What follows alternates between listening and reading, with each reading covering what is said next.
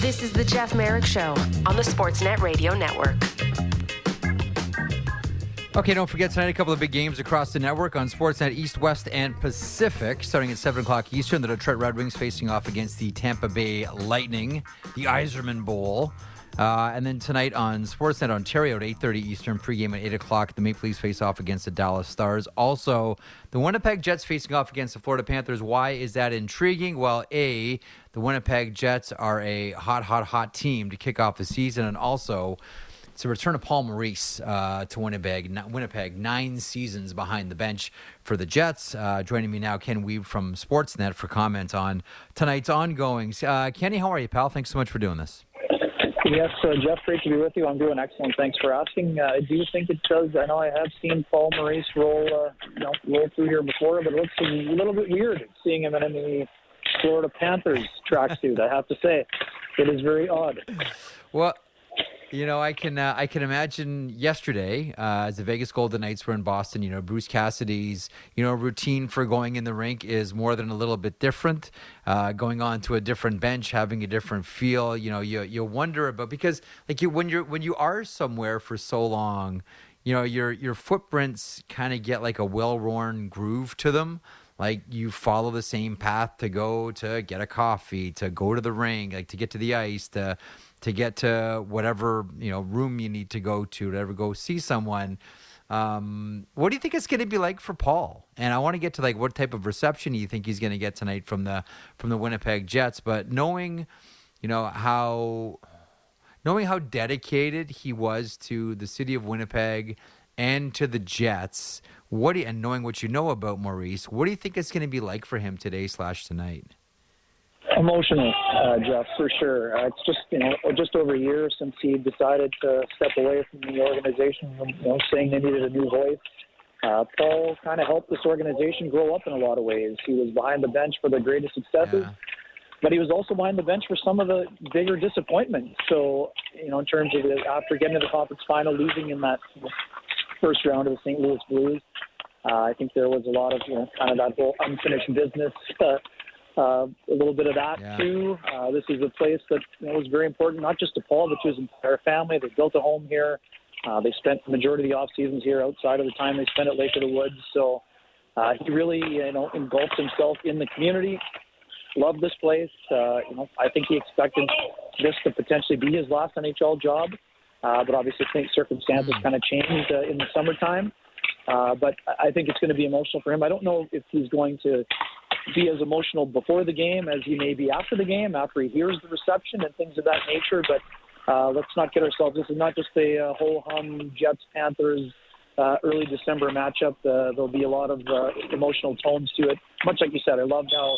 Uh, Bruce had the reaction yesterday. You know, even Rick Bowness, uh, there was a touch of the heart uh, during his reception in Dallas recently. So I know everyone will say the yep. things it's about our team and everything else, but uh, there will be an emotional component uh, attached to this one for sure, as there as there should be. Like I said, I think that uh, you know Blake Wheeler just said it. Paul helped this organization take the next step uh, in the 2.0 version. Uh, you know, in terms of not just you know franchise record for points and everything, but uh, helping them reach the conference final and, and helping them kind of grow up and, and set a higher standard for accountability in terms of expectations. So, what what then do you think the reception is going to be? I know it wasn't the um, listen. This wasn't the cleanest departure uh, of a head coach, and it caught people very much by surprise. This one came out of left field with you know uh, with Paul Maurice's announcement. Um, what did Jets fans do with that tonight? Like Jets fans, like this is like this is a sophisticated hockey market. Like these people understand dynamics, and like these aren't new hockey fans. Essentially, is what I'm saying. What do they do with the return of Paul Maurice? I think the majority. I think it'll be a mixed reaction. I think there will be some folks that were hurt, uh, and on the emotional side, there I think there may be a smattering of booze, but I think the overriding emotion will be one of uh, gratitude, uh, of thankfulness, and I think there'll be a very warm reception like I said, I mean, it's it's kind of for the most part, it's a welcoming bunch. I mean, even Nathan Beaulieu the other day got a nice warm reception playing for the first time yeah. as a member of the Anaheim Ducks. So uh, I expect there to be, I would expect it to be a standing ovation. Having said that, I do think there will be some people that won't be afraid to express a little bit of displeasure. uh, and maybe disappointment in how things ended. Uh, having said that, like I said, I think the uh, I also could say this too, Jeff. I think because the Jets have uh, sort of put that kind of piece of the history uh, legacy portion behind them, and that they've gotten off to a good start, it'll be Yeah. a little bit easier for them to be welcoming, uh, just because of the impact that Rick Bowness has had here. Uh, if the Jets were struggling below the line, or if they were even in a position where, like the Panthers, where they're battling for a playoff spot, it might not have been as as, as warm. But I think that in a lot of ways, the Jets know that Paul Maurice gave them uh, everything that he had, and you know now they've kind of all turned the page and and are excited about how that page has been turned. So uh, to me, I think it'll be a warm reception, but I, I do think there will be some. Uh, some folks won't be able to let it go, Jeff, and I think that that goes back to your point about uh, this. Well- I'm not sure if that goes to the sophisticated side or the or the other or the other side, but uh, I, I do think there will be a little bit of that. But for the most part, I think, like I said, I think it'll be a warm reception and and rightfully so. But at the same time, uh, both sides have kind of moved on, and I think that uh, there'll be a recognition, and then there'll be time to play the game, and and then afterward will be for the emotion, and, and then everyone will kind of go on with their with their day in their life, I guess.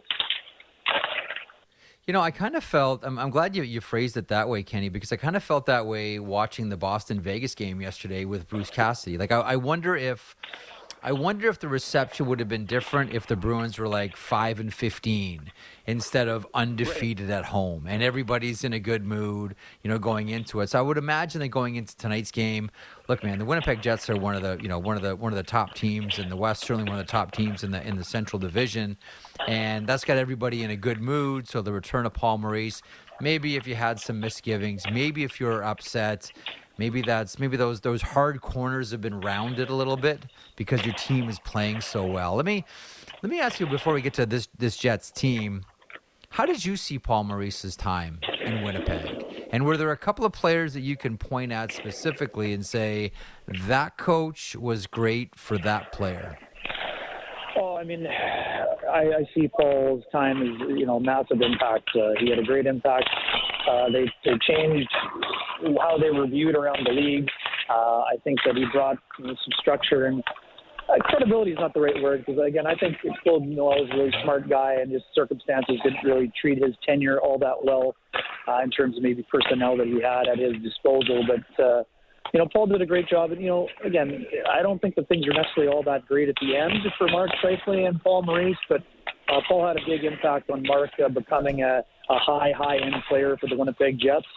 Uh, obviously Mark is you know, flourishing now again under Rick Bowness and you know all the things he said have been great about wanting to be coached and and being pushed and all those things but uh you know Josh Morrissey too had a real you know I think Paul had a big impact on Josh Morrissey breaking into the league too putting him with Dustin Byfuglien and then having him go on the shutdown pairing with Jacob Trouba uh, things of that nature. So a lot of benefits for sure.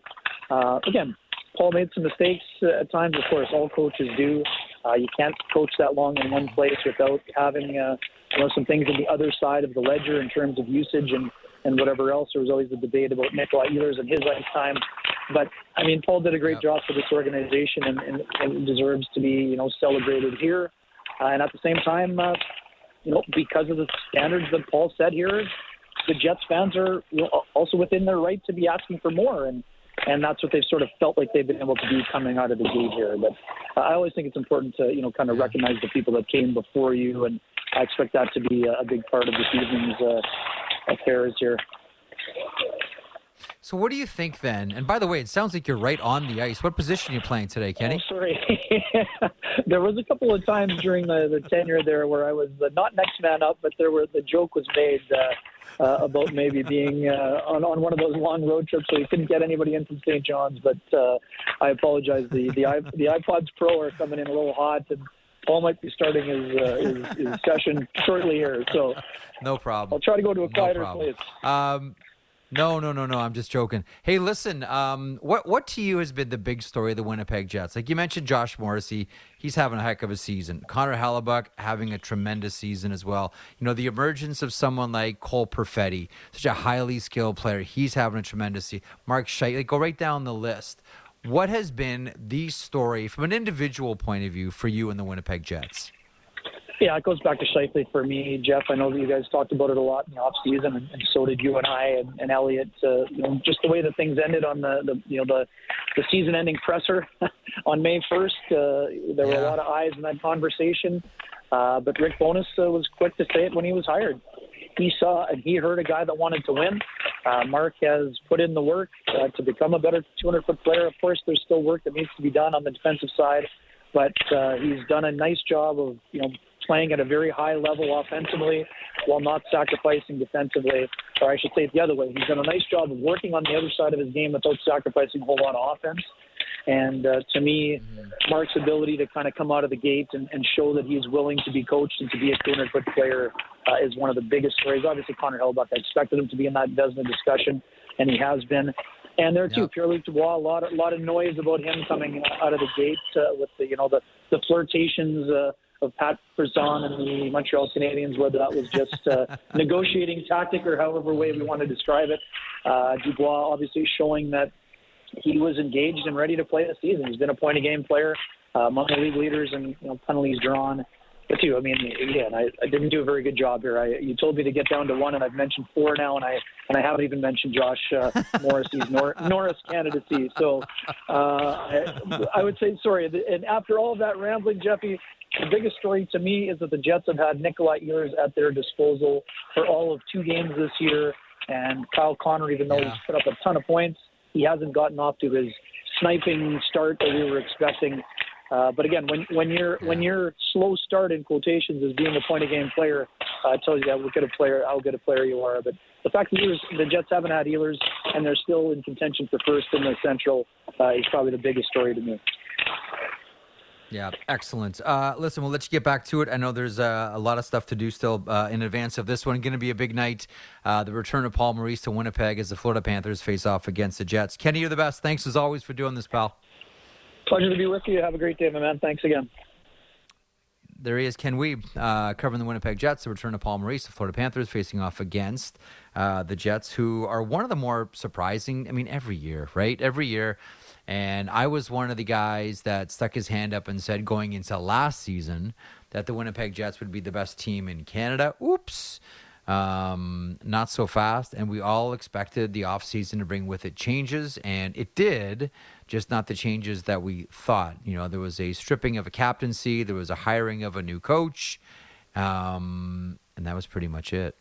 And now I think we're all wondering what Kevin Cheveldayoff's next move uh, is going to be here with the Winnipeg Jets because you know much like a team like the uh, I guess the Los Angeles Kings have a lot of defensemen. Uh, at last check, I think the Winnipeg's got about a million defensemen back there they can choose from. So you wonder at what point something ends up giving. Uh, but nonetheless, this Winnipeg Jets team um, has been one of the nicer surprise stories uh, around the NHL. Certainly, New Jersey and the East have been a huge story for all those obvious reasons that we would talk about on almost a daily basis here as they were going on their 13 game winning streak. Uh, Winnipeg's done a great job. Uh, speaking of those Devils, they're in action tonight against the Chicago Blackhawks. It's a pretty busy, it's a pretty busy night around the NHL. This Tuesday is a heavy one. The Pittsburgh Penguins, and again, like I mentioned with Elliot uh, to kick off the show, if, if you missed it or haven't seen the visuals online yet, Chris Letang's already skating. You know, this time around this time last week, you know, we were reporting about how he had a, a stroke on Monday. Uh, it's his second one. You got to go back to 214 for the first. Not sure what the long term ramifications were going to be. weren't sure what the short term ramifications were going to be. Um, as Elliot reported, he did want to play the next day because that's Chris Letang. Uh, Letang back on the ice for the Pittsburgh Penguins today, to the surprise of no one. I think I mentioned this a couple of days ago here on this show the best way that it was described to me, the best way that Chris Letang was described to me is he's he's a hockey player, but he has a UFC fighter mentality. He trains like he's a UFC fighter and he competes like he's a UFC fighter. And you know what? To me, that's one of the highest compliments you can pay a player. Like I've always thought like the the ultimate compliment you can pay a hockey player is this person could play in any era. Pick it, going back to the beginnings of the NHL in 1917. Pick an era, and if your player can play in any of those eras, that's a real compliment. But Sandy competes like a UFC fighter, That's high praise. That's Chris Letang. Penguins in action tonight against the Columbus Blue Jackets. Uh, Jason Bukala is going to join me in a couple of moments. Uh, also, we're going to talk to Thomas Drance about what that was last night in Vancouver. 7 6 against the Montreal Canadiens. What was that? Hour two is on the horizon. Keep it here. The most opinionated Maple Leaf show out there. Real Kyper and Bourne. Be sure to subscribe and download the show on Apple, Spotify, or wherever you get your podcasts. This is the Jeff Merrick Show on the Sportsnet Radio Network. Okay, so welcome inside once again. Welcome to hour two of the program. Glad to have you aboard. Want to thank uh, both Elliot Friedman and Ken Wiebe for stopping by in hour one. Plenty to get to still. Bottom of the hour, Thomas Drance from the uh, from Canucks Talk and the Athletic will talk to us about what it was that we saw last night between Vancouver and Montreal. First of all, an exciting game. Uh, second of all, the theme of the season played itself right through that game, which was no lead is sacred. Uh, so we'll look forward to that coming up at the bottom of the hour. Meantime, Jason Bukala from Sportsnet, former Florida Panthers director of amateur scouting, joins me now. Jason, how are you today, pal? I'm outstanding. How are you, Jeff? Uh, so I'm good, man. Thanks, Books. Where you been lately? You're uh, you're a guy that's always out on the road. You know, you don't want the roots to get too deep at home. Uh, where you been so far this season? You're always out and about. You're you're everywhere, man. Yeah, it's been fun. You know, I've been making the rounds on the amateur side a little bit, uh, starting to prepare, obviously, for the big draft next year. So, you know, Plymouth and uh, some college hockey and the Big Ten, and obviously some uh, Quebec League and Ontario League. I'm, I'm waiting on the West. I'm going to head out there, and then uh, to start the season, yep. it was fun to get uh, some of the uh, the pro camps out of the way and some of the rookie tournaments and. Uh, um, you know, I just heard you on the intro there talking about last night's game, which was crazy in Vancouver. Um, yeah. The, Slapko- the Slafkovsky hit behind the, the net. I just want to bring it up to you real quick. It, it's interesting because sure. in Buffalo yeah, at the rook, at the yeah at the rookie uh, games in in Buffalo, one of my observations was on the smaller ice, despite his stature, that that Slafkovsky is going to have to be a little bit more aware of his surroundings and I think you agree. There's nothing the matter with that hit. Clean body check, right behind the net, no. big man on big man, and uh, welcome yeah. to the NHL, pal. Well, you know that's you know the interesting thing about it too. Like I, I know we're so quick to react whenever we see a big hit. You know, just do the instant audit on Twitter, and it's like, oh, bad hit, got to get that out of the game. Uh, first of all, hitting's really hard, especially right now. Uh, we've seen some pretty violent collisions. We think of you know Jacob Trouba and uh, Andreas Athanasiou. Um, Matt Nieto got caught by Rasmus Dahlin. You mentioned Luke Schenn last night with Yuri Slafkovsky. You know, there's um, there really is, and you can speak with a lot more authority than I can because you're right down there in the trenches with all these people there is a feeling right now that one of the things that can help distinguish a prospect is physicality. And maybe we see it most obvious with Arber Xhekaj um, coming into the NHL and the impact that he's already made and the influence that he's had uh, with the Montreal Canadiens. Um, for the longest time, there was so much of a premium on skill and speed and technique and all that. Toughness kind of got left behind but does it not feel to you like the one thing that you know scouts are really more aggressively looking for are aggressive players? Because they they're, they're once upon a time every team had like four or five of these guys. Now they're a unicorn. They they barely exist at all. I would imagine if I'm scouting or if I'm, you know, you know, uh, filling, you know, one of your previous roles as director of amateur scouting, I'm saying to my staff, find me someone with edge, find me someone with bite, because nobody plays like this anymore, and we need it. Yeah, I totally agree. I think you bring up a fascinating point, and here's here's where I like I've been around it for 20 years at the NHL level. So if you think back even 20 years ago and how the game has changed over the last 20 years, obviously we've always appreciated the skill. Think back to those great Detroit Red Wing teams with the Datsyuks and the Lidstroms and the Yzermans. Like we appreciated the skill, right? But what people don't realize, or we we kind of got away from, was there was a lot of heavy skill players, and there was a lot more heavy players on the back end the Chris Prongers, the Scott Stevens, guys that would take away. You're not going to go through the neutral zone with or without the puck.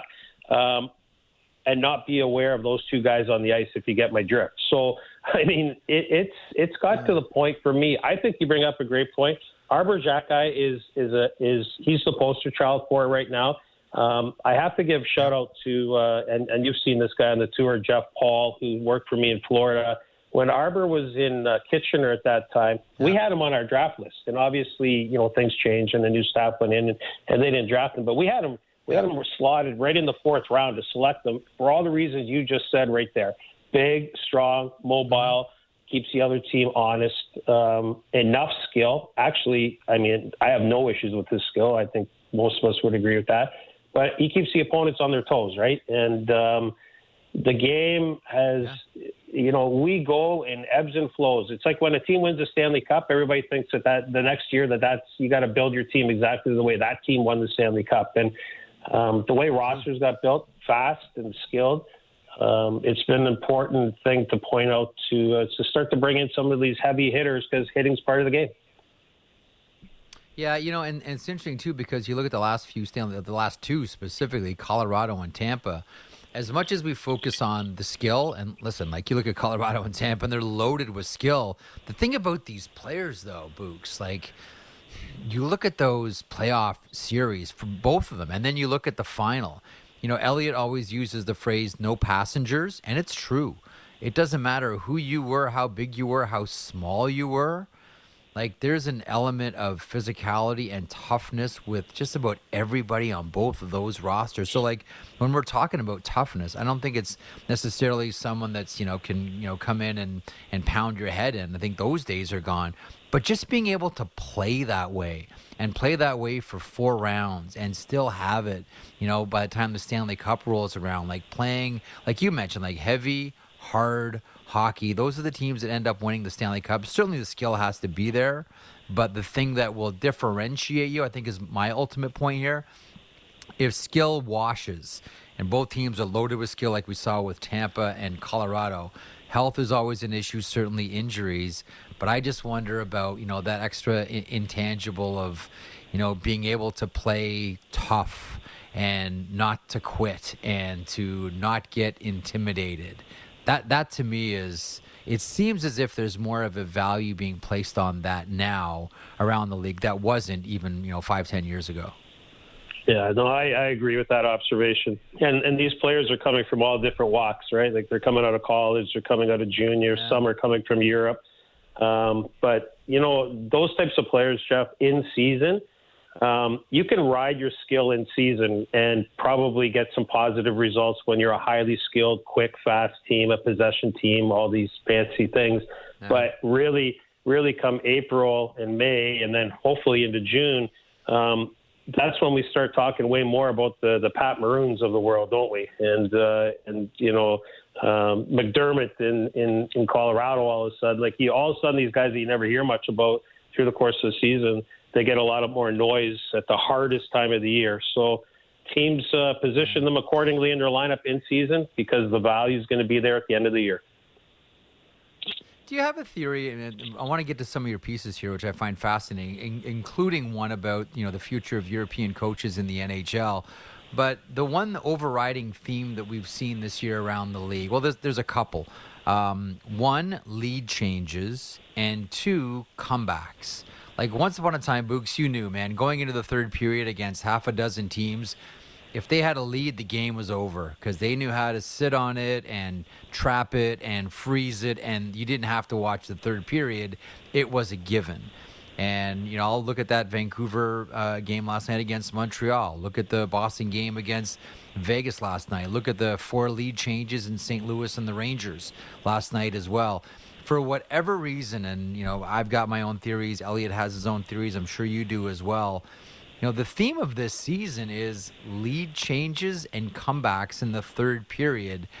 Do you have an idea of why? I mean, it seems like we've been trending this direction for a while, but do you have an idea of why we're starting to really see this consistently in the NHL? I mean, it's a great thing. Fans love it. You got to stick around for all three periods because, you know, no lead is sacred. Do you have a theory maybe or a thought on, on why we're at this point right now in the league?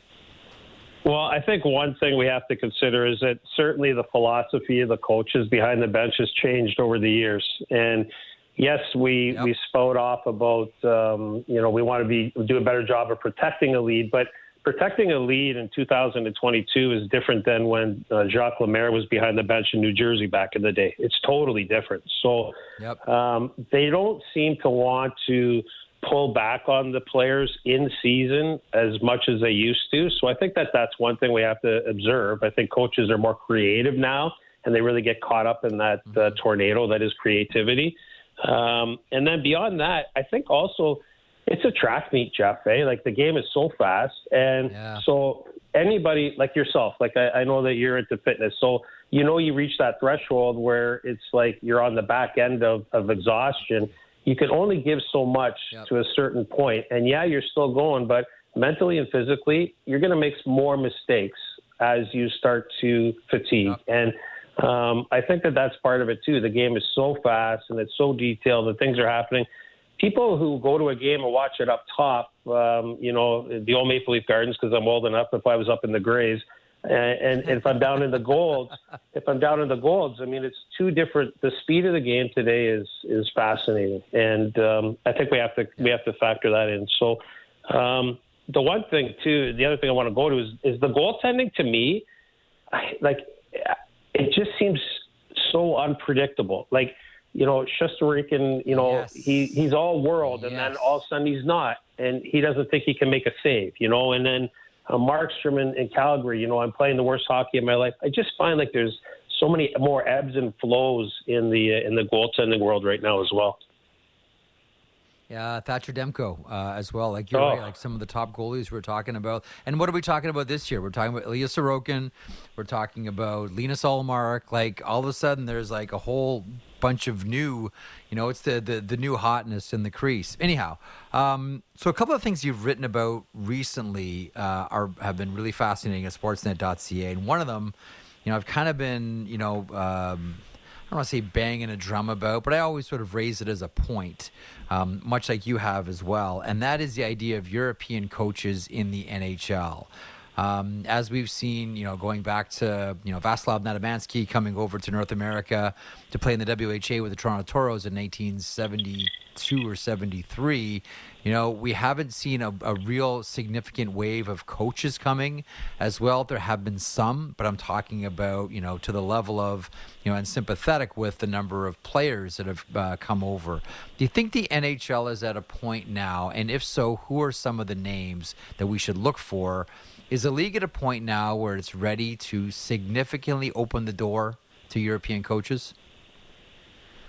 Oh, significantly, I would probably say that's uh, you know we'll take pause on that. But I, I do believe that there's enough. Well, if you look in Vancouver, for example, in their management group, um, you know they have deep European roots. So you know, some really good relationships with people in Europe. I think that also, you know, you look at Columbus with Jarmo there. I'm a little bit surprised actually when I say that just now that Jarmo, um, because he's kind of he's an outside the box kind of thinker. I'm kind of surprised Columbus hasn't gone down that road so far. Um, I don't know if it's going to be a significant. Um, it's obviously has to be earned and the pedigree has to be there. But the reason I wrote it was uh, the piece was because all these years I'm going over there and you know, scouts come out of games and will say this about a player and that about a player. And then, but you know, when you go to dinner after, you also say sometimes, "Geez, that's a really well coached team. Like, wow, they they really got it going on there, you know." And mm-hmm. and they're developing players, or you you know you can trust that coach to develop your player. For example, if you drafted them, so you know, um, like I've been fascinated by Chris and Cam Abbott um, and their um, road to where they are right now in Rögle in Sweden partly because I coached yeah. uh, in the Western Junior B League against these two kids before they went off to college. So I've watched their growth as humans for like a long period of time. And when they got to Rögle, um, the team, you know, the, the program was in flux, I guess. It was just okay. And now if you start taking a look at what they're doing there, not only are they having success, uh, you know, in terms of wins and losses year over year, but, you know, Marco Kasper, who remember you you loved him at the combine. Oh, yeah. Marco Kasper oh, was unbelievable.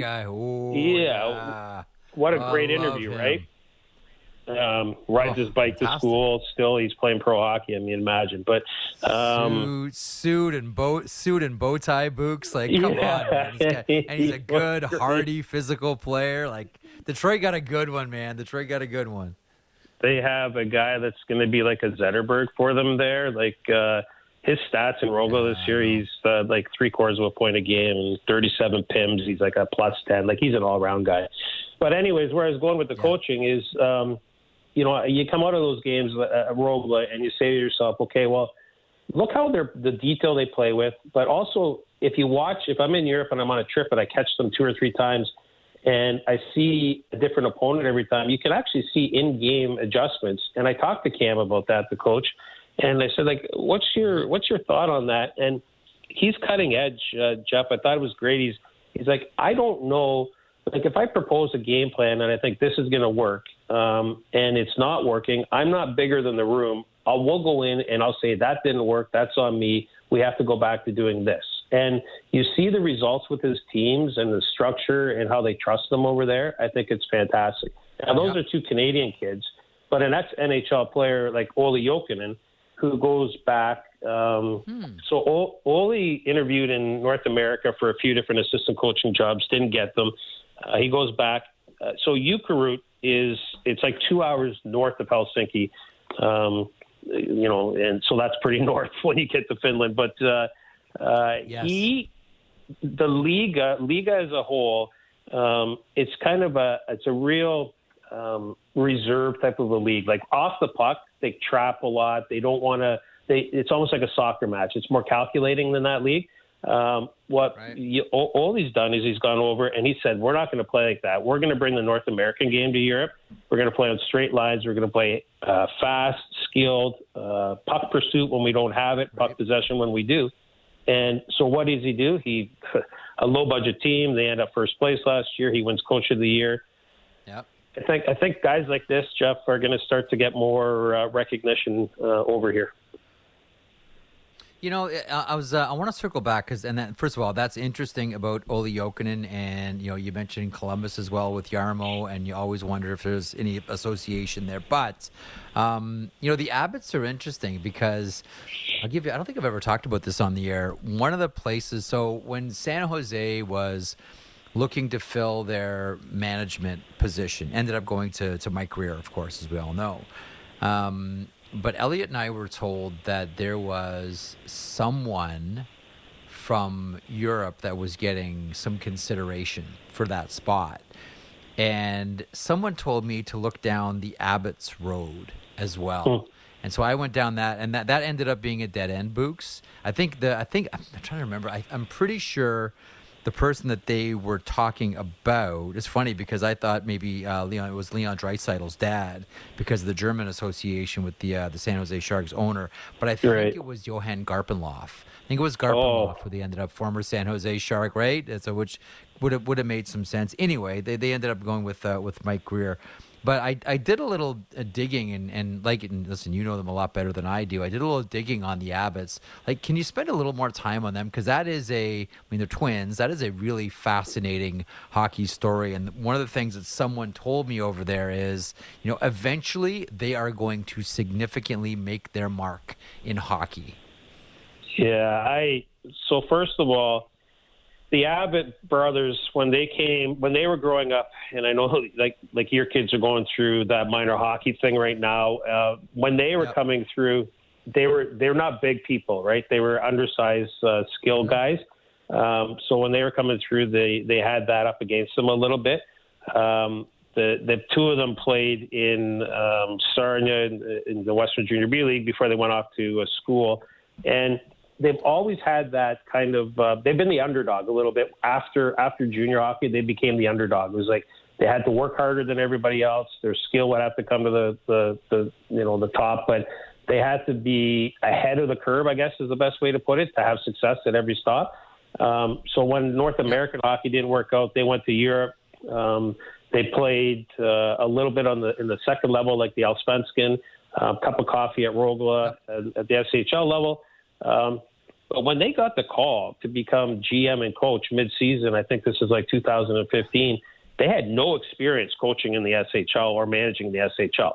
So if you're running a pro a pro franchise um, and you're seeing somebody running a J20 program over there or you know whatever it is yeah. that you're going to pluck them out of, like you got to put bodies in the seats, right? Like it's still a gate-driven industry, yeah. and you better you better be making the right decisions. Uh, somebody took a risk on them. I don't know who that is, but they clearly left the mark, and the rest is history. I'm telling you, like they, it's a, it's you, our, our listeners, and even yourself will be fascinated to have a talk with them.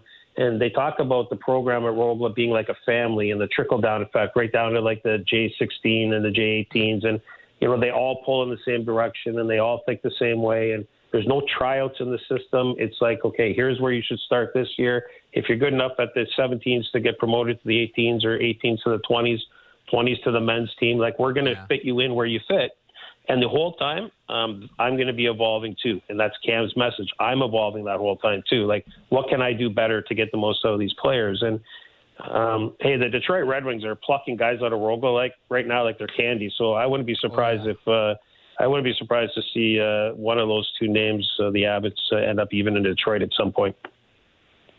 Yeah, I remember this person told me like, first of all, look there, and if it's not where you're where you're uh, where you need to be right now, eventually it will, because um, these guys are going to make their um, make their way here in, in short order. Um, I want to see if we can park some time talking about Michael Misa, but something you wrote a couple of weeks ago, just sort of having a look at the top ten uh, from the most recent draft in Montreal, led by Yuri Slafkovsky. Um, and you know we've uh, we've we've followed you know what's happened with Shane Wright, uh, and he's back. Looks like he'll be playing against the Montreal Canadiens, and then off to the World Juniors. I think that Brandt Clarke will be going. I think they're going to release some either Wednesday or Thursday.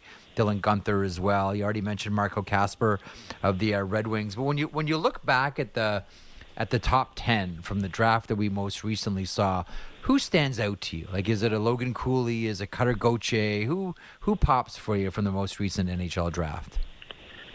Well, I, I've always loved Cooley. He ended up being number one on my list at the end of the year last year. Um, he he's hit the ground running in Minnesota, playing to his identity. I mean, he's well over a point a game, and he's an elusive forward. Um, I'd like to see him uh, recognize people around him a little bit more. Um, you know, when you're a young player it's okay when you're playing with the 18s, but when you get into college and you know so you got some older guys that are 22 years old, for example, they've been around the block a little bit more, and they're like, "I'm open, pal. Like, give me that puck, and I can create space for you." So I'd like to see him share it a little bit more at times. But Cooley's dynamic. Yep. Um, Arizona's got a great one there. That's going to be interesting to see how that all plays out in Arizona because they've got some guys that are kind of around the same size um, and play the game the same way. So um, Cutter Gauthier, uh, I know Philly. It's been you know uh, like you and I could probably talk an hour about what's gone on in Philly so far this year. Like it's unpredictable. Yep. Um, but this yep. kid's a good one, man. Like he is a Philadelphia Flyer.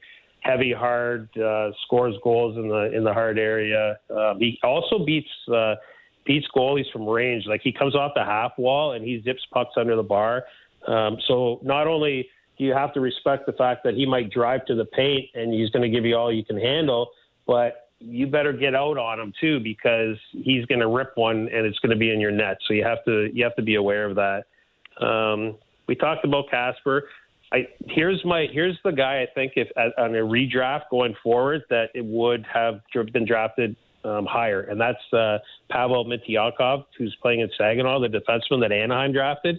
His, Yep. And so Saginaw's a better team. Uh, don't get me wrong, but he's got 36 yep. points already this year. He plays probably 28 yep. minutes a night. His plus minus has gone from a minus 14 last year. He's totally flipped the switch. He's like a plus 15 or 16 this year. His details better. His offense hasn't fallen off. Everything about him is better. So that's a kid that I think in a redraft scenario, uh, when you and I have a call mm. in two years, we're going to look back at that name.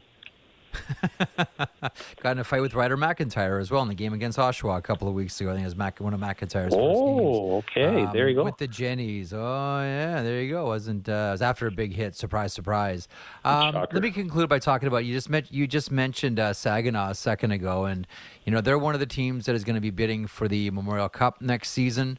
Um, and they should have a good team. Dave Drinkill is already starting to, to line it up with some deals.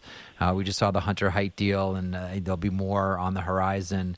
Um, it seems as if It seems as if the the CHL is more determined, and we'll see what happens with Regina with Connor Bedard after World Juniors. We'll see if he ends up in Kamloops or not. Uh, it seems as if they're determined to try to get as many star players in the Memorial Cup as possible. The best way to do that is to have them play uh, with the host team. Uh, if Saginaw gets it, that means they'll be able to showcase Michael Misa, who got into the OHL under the exceptional status umbrella. What should we know about Michael Misa this season so far, Books? Mature beyond his years. I mean, when you talk to him, he's 15 years old. I have a 15 year old at home here who some days I got to remind him to tie his shoes when he goes out the door. This kid, this kid's living away from, this kid's living away from home and uh, taking on all the media. And uh, but he's Mitch Marner like for me. Um, so oh. when Marner, but Marner came into the league a year a year later, I get it. Um, but he's he identifies himself like that, and it was funny because when I was in Saginaw watching, I wrote in my notes, this kid reminds me of Marner, and um, he shoots it harder than Mitch did at the same time. But as you know, Mitch was more calculating. Like Mitch could shoot at seventy percent of uh, of hundred compared to another guy, but it was so accurate. To, like he's so crafty that it would go in the net yeah. anyways. Um, Misa shoots it harder, uh, transports it with skill between the blue lines, exactly the same. Um, and he's actually pretty responsible on in, on the back end. Like he plays a 200 foot game, so dynamic offensive forward. They were right to give this kid exceptional status, but more importantly, um, what a fantastic human being. Like I spent a half an hour with him talking, and I mean, just down to earth, uh, really nice. Uh, people are going to get to know him more in the next couple of years, and you're really going to enjoy him. He uh, he looks great. Do you have a thought on uh, on this year's crop? We keep hearing about you know the the top end. Now someone like Leo Leo Carlsson has uh, has jumped in there and is amongst the you know the the Connor Bedards and the Adam Fantillis. You have a thought on this year's crop, Books? You've seen a lot of these. You've seen a lot of draft classes in your day. Yeah, Leo Carlsson is the biggest riser for me, so I think that that's a name we're all going to be keeping a close eye on uh, uh, from now all the way till the end of the year. It's still Bedard's draft, Jeff. He's earned it, and he's he doesn't look like he's going to let it go. Uh, Fantilli's fallen off just a little bit, but he was off to a ridiculous start. Nobody can maintain that.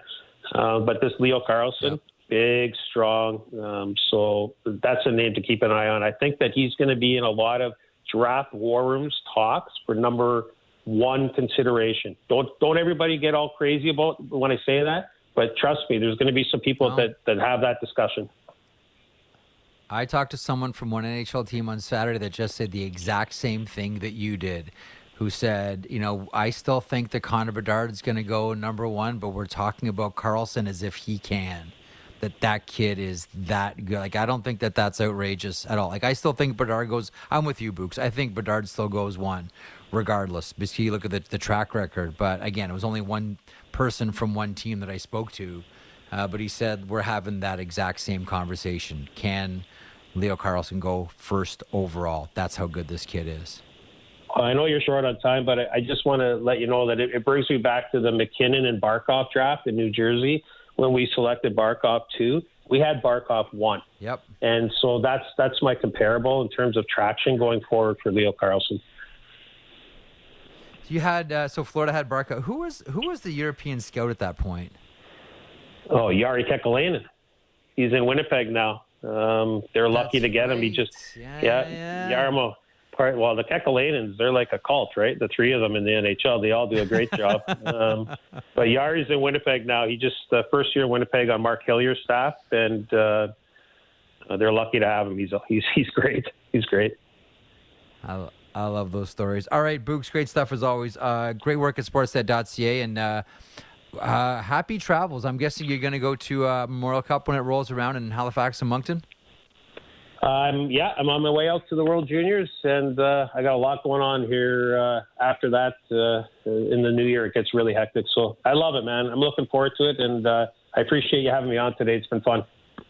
Uh, it's a pleasure. There he is, the great Jason Bukala, uh, who works with us at Sportsnet, and you know, Books is Books is one of those guys, a former Panthers director of amateur scouting. He has it, it's always interesting. Every year we go to uh, the combine, and all of us that are involved in the broadcast, and we get to spend a couple of days with the kids. And so we end up, which room would it be? It would be the Canisius College room um, where that hockey team plays, and we all set up, and the players just come wheeling through one after the other.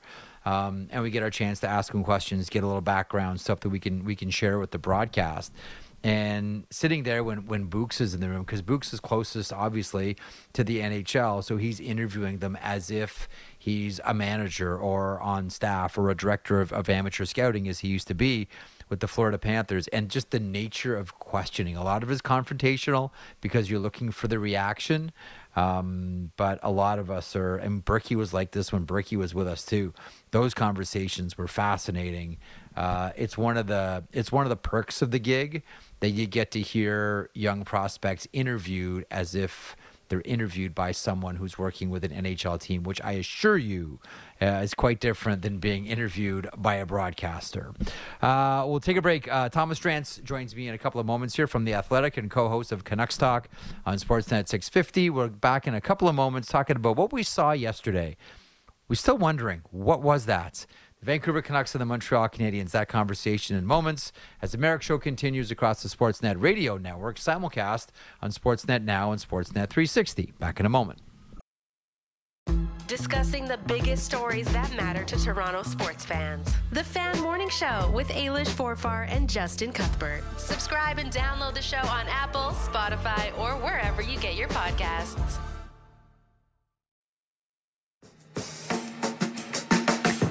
This is the Jeff Marek Show on the Sportsnet Radio Network. Welcome back to the program. Glad to have you aboard today as I just finish up some typing there. Oh, hi there. Welcome back to the program. Uh, what we saw last night in Vancouver was A, a lot of fun, um, B, meaningful, C, meaningless.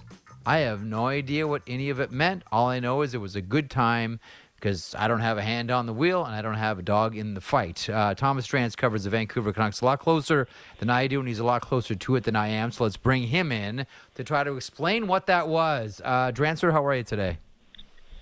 I'm doing well, and you know I don't really have a good grasp on exactly what that means in the wider context either. you know, um, I, have you seen that movie? The it came out this year, the uh, Everything Everywhere All at Once film.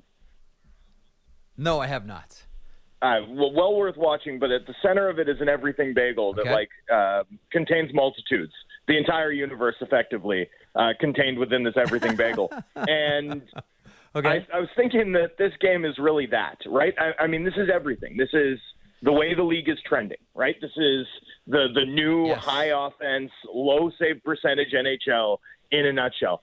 Uh, it, it is a distillation of Bruce Boudreau. Like it was Bruce Boudreau's 83rd game as Vancouver Canucks head coach, and the game honestly felt like uh, a 60 minute microcosm of the Canucks season last year, where everything goes terribly and then mm-hmm. everything goes right in the second half. It, it's a reflection of a team that has the firepower to get back in anything, right, and to hit these high levels of form, but also, you know, lacks the baseline to protect itself from surrendering four goals in five minutes against the Montreal Canadiens. It, it was, you know, um, a, sign of a fragile team that's also resilient, right? An, an electric team that's also deeply flawed.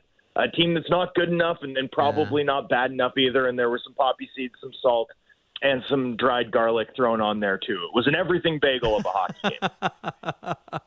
well, first of all, as a fan of everything bagels, I, I must watch this movie.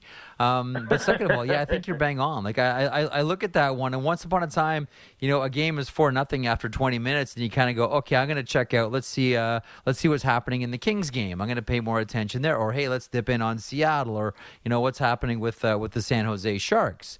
Um, that thing was wild, and it underscores something you just mentioned there as well. Is you know in this NHL this season specifically, the story is comebacks and the story is lead changes. We saw four of them in the Rangers St. Louis. We saw you know Boston and Vegas yesterday, and you know the cherry on top of all of this was this you know delicious you know, albeit I'm sure frustrating game for, for both coaches. Although Marty St. Louis really did downplay it and said, you know, essentially, you know, this is a process. We'll fix this. This is part of our development here for all these kids.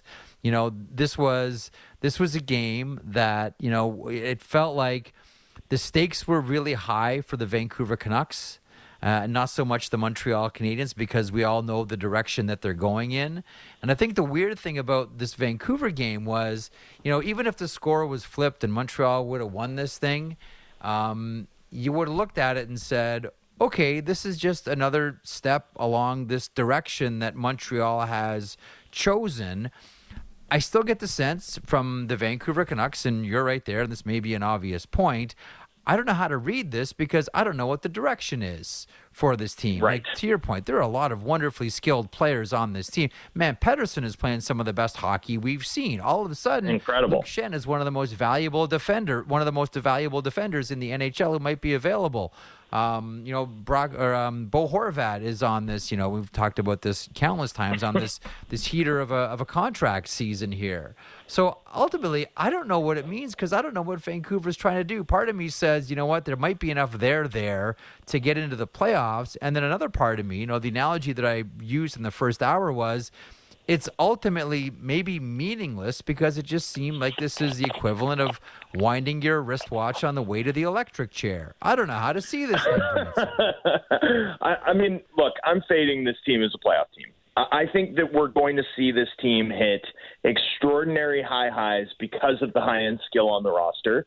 And I also think when the bottom yeah. falls out on it, as it inevitably does, uh, I don't think they have the fortitude, that like structural core that's going to permit them to over a 10 game stretch where, you know, the goaltending is not good and the injuries pile up and their the schedule lines up so that yeah. they're tired more games than not, you know, eke out the the 5 points that keep you alive as opposed to the 2 points that kill you, right? I, I mean, you know, you look at a team like the, what what the Toronto Maple Leafs have done over the course of the past 6 weeks, right? And it's like both goalies get hurt, right? Källgren's starting. Like, is Petruzzi going to start on Hockey Night in Canada? How many defensemen do they have left, right? Like, all of this stuff. Austin yeah. Matthews isn't scoring goals, right? Like, all of this stuff can go wrong, yeah. but their ability to control play is good enough that they still win games, right? And eventually get on a mm-hmm. tear. And then once the once they're running downhill, you know they don't they don't lose in regulation for 17 or something outrageous, right? Uh, that's what Carolina can do. That's what Boston can do. Um, you know, the teams that control play are you know supported. They they have something to fall back on when the fickle whims of the hockey gods turn. And I view this Canucks team as lacking that almost entirely. They they just don't have that ability to control games. And when you don't have that, you know, it, it, you're really dependent on, you know, how well your top guns are firing, how dominant your goaltending is. And for Vancouver, you know, Vancouver has a goaltender capable of taking over months worth of games at a time. They have yep. the finishing talent and the power play to blow teams out of their own rink some nights. And we're going to see all of that happen, and we're yeah. going to see stretches like we saw, you know, from them on the road last week, uh, a couple weeks ago, where they, you know, trounced Colorado and Vegas and, and San Jose and come back, you know, three and zero. Oh. But we're going to see these low lows uh, as well. The, these stretches where things fall apart on them, uh, like we saw this week in Vancouver when they lost 10-2 on aggregate to the Florida Panthers and the Washington Capitals. And so, you know, I think we're, we're going to see high highs, we're going to see low lows. And at the end of the season, we're going to see something between 85 and 93 points and probably them missing the playoffs. And, you know, the contrast with Montreal is sharp because, you know, this was a game ultimately that while it felt like uh, an example of where the product is, and it's in a great place, right? right? It, it, the NHL's getting in a place where you turn on a 3 nothing game in the first period yeah. and think, hey, this isn't over. That's great. That's over. great for the sport. But yep. excuse me, but you know, also this was a game between two teams that you know play defense optional hockey, and for Montreal, that's one thing. It's part of the process of learning how to play St. Louis system and ultimately win games, as, as St. Louis said. And you know, he he illustrated that those were different concepts. But for a team that's, you know, if not all in, then certainly has ambitions to do more, you know, it, it's probably not a good look that you're in the company of a team like the Montreal Canadiens, who of course remain ahead of Vancouver in point percentage. So much like the um, the ears went up in Calgary when Elliot dropped that report about Brock Boeser, and maybe the ears went up in like Yeah. New Jersey and maybe Los Angeles. I mean, essentially, if you're a team that needs help on the power play, your ears perked up uh, when you heard Elliot's report about Brock Boeser. How much did ears perk up around Vancouver, and I would imagine Chicago as well, as an aside, but specifically for this conversation, how much did ears perk up in Vancouver? When the news of what the situation with Nathan MacKinnon and the Avalanche was. They're already looking for one center, uh, and now they've got the number one top dog out as well. How much did Yeah. that get on the Vancouver radar, like instantly, Drancer? I would imagine a fair bit. You know, unavoidably a fair bit. Um, Horvat should be the top. You know, aside from Patrick Kane, right, who's a different beast entirely. And I know Horvat's more likely to get lumped in with the likes of Toews and Ryan O'Reilly because he's a centerman. But 20 goals, 58% face-off clip. I mean, this is the sort of mid-season trade chip that we just don't really see move. I mean, you, you go back Yeah. and think about the centermen we've seen dealt uh, at deadlines past, or, you know, since 2017. We're talking about like the Martin Hanzal, Kevin Hayes, Paul Stastny. Yeah. You know, Matt Duchene was sort of a winger at that point in his career. Certainly wasn't the uh, guy with the defensive chops that Horvat has or the face-off winning acumen. Um, I guess uh, JP Pageau, right? I mean, uh, you know, there's no player in the in the caliber of a Bo Horvat there, right? I, I don't think that's controversial, is it? So you sort of, you know, I think Horvat should be, again, with the exception of Kane, because he's just such a clutch goal scorer, right? Like such a difference maker for a team Yeah. in need of goals. I, I think he's got to be the top uh, forward trade chip with apologies to a guy who has a full NMC, might not want to move, and completely controls his own destination, right? So, um, yeah, I mean, the, the, the only the, the only thing that I'll throw in the only thing that I'll throw in on Kane here is that I, I think he I think Kane waits to the last possible moment to determine Right. which team's going to give him the best chance. Like if you would have said at the beginning of the season, okay, Pat Kane wants to go, okay, Pat Kane goes to the Rangers. All of a sudden, you know, he finds himself on a Rangers team that's struggling. You know, they had that that that's struggling even just get in the playoff picture. Whereas I think with Vancouver, and we've seen this with Rutherford before, he doesn't like to make his moves at deadline. Uh, he likes to no, make he's moves before. proactive. So yeah, so I don't I don't know that I'd be willing to look at Bo Horvat and say this is going to be a trade deadline decision, either sign or trade. Uh, and I I I'm very much in the camp that this is drifting away from signing more and more uh, as the days pass. And I look at Colorado right now, and I'd have to think that you know even though here we are December the sixth, um, I wouldn't put it past Vancouver to be listen saying if we can't get Horvat done, maybe the time is right now that we do a deal. Yeah, I, I think so. It was really about late last week that it felt like the change felt like there was a change in tone around you know Horvat's Canucks future. Uh, I sort of previously had the sense that things were inactive but hopeful, which is to say holding pattern. Yeah. Uh, and then, sort of late last week, it started to feel to me like there was a growing sense of resignation on both sides that you know this probably is going to be too hard. Um, you know, which which is not to say it's not going to happen, just that that was the prevailing sense I began to get out of contract talks for the first time uh, around you know uh, Bo Horvat in Vancouver. So, uh, I mean, I think I think that the Canucks sort of have long viewed early February is sort of a moment to to really make that decision. But I do think that if a team came correct with the sort of offer that the Canucks would want, uh, that would really interest them, you know, and I think that would center on young players being prioritized ahead of draft pick capital. Oh, yeah. which is which is which is I tough to do that. if you're a contending team, right? I mean, who wants? What do contending teams value more than cost-controlled, uh, useful labor? Nothing.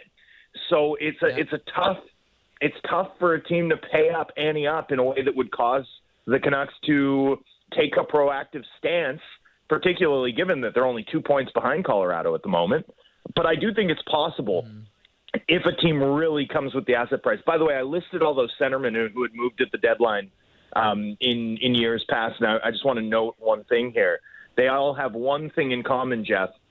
All of them went for a first plus plus, right? So a first and two yeah. additional assets, usually draft picks.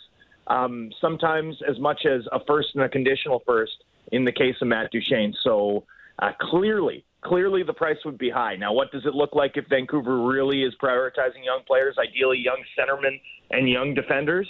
I mean, it's it's tough yeah. to know, but it, but from a draft pick uh, value perspective, I mean, this cost would be high, and I think the cost of making the Canucks make the move now would be even higher. You'd pay a premium, I think, to get them to move fast. Yeah, you know what, and it's it's interesting too because if it ends up being Colorado, um, there is one young centerman with a bright future and one very young defenseman who I believe uh, is very familiar with British Columbia, um, who is on the roster as well. Oh, if, if you say his name, we're getting aggregated for sure, Jeff. I'm just gonna put it out there, just gonna whisper it and let it let it you know hover through the fog um, so we don't uh, so we don't trend wow. today. Okay. Um, Look, I, I, I would one, would one, that cause ears to perk up in the halls of power off Griffith's Way? Oh, oh yeah, yeah. you bet. Of course, of course. Let me uh, let me let me finish by this one. I've um, I feel real. Maybe just because I'm getting old and soft. I don't know, Drancer, but I feel real bad for Bruce Boudreau. I feel like this is yeah. like I, I just imagine a guy, you know, day to day, just trying to grab another piece of rope uh, to hold himself up here. Um, and I, I, can't imagine what coaching in this situation must be like. Um, you know, he's not hearing the interviews on a almost you know daily or, or weekly basis, where he's reminded that uh, that his management um, that his management group isn't exactly fond of how he coaches. How are fans in Vancouver treating like what what's the the mood around Boudreau? Because to me right now it's everybody loves an underdog. Everyone cheers an underdog. Boudreau's such a absolutely lovable guy. He's in a real tough situation. I think we've all been in situations where we know our boss isn't necessarily fond of us anymore, or maybe oh, yeah. never was to begin with. How um, how's the market? How's the market treating Bruce Boudreau? Do you think? Yeah, Boudreau's still got a lot of equity. He's got that's how I describe it. He's got equity with this fan base. This fan base believes yeah. that he's a likable guy. I think they believe that he's a good person. I think they want to see him succeed. And, you know, he, he's resonated in, in a really unique way with the fans in this market. And I think that's given him a fair bit of leeway, even as there's been growing frustration about the usage of young players. Obviously, the team's performance.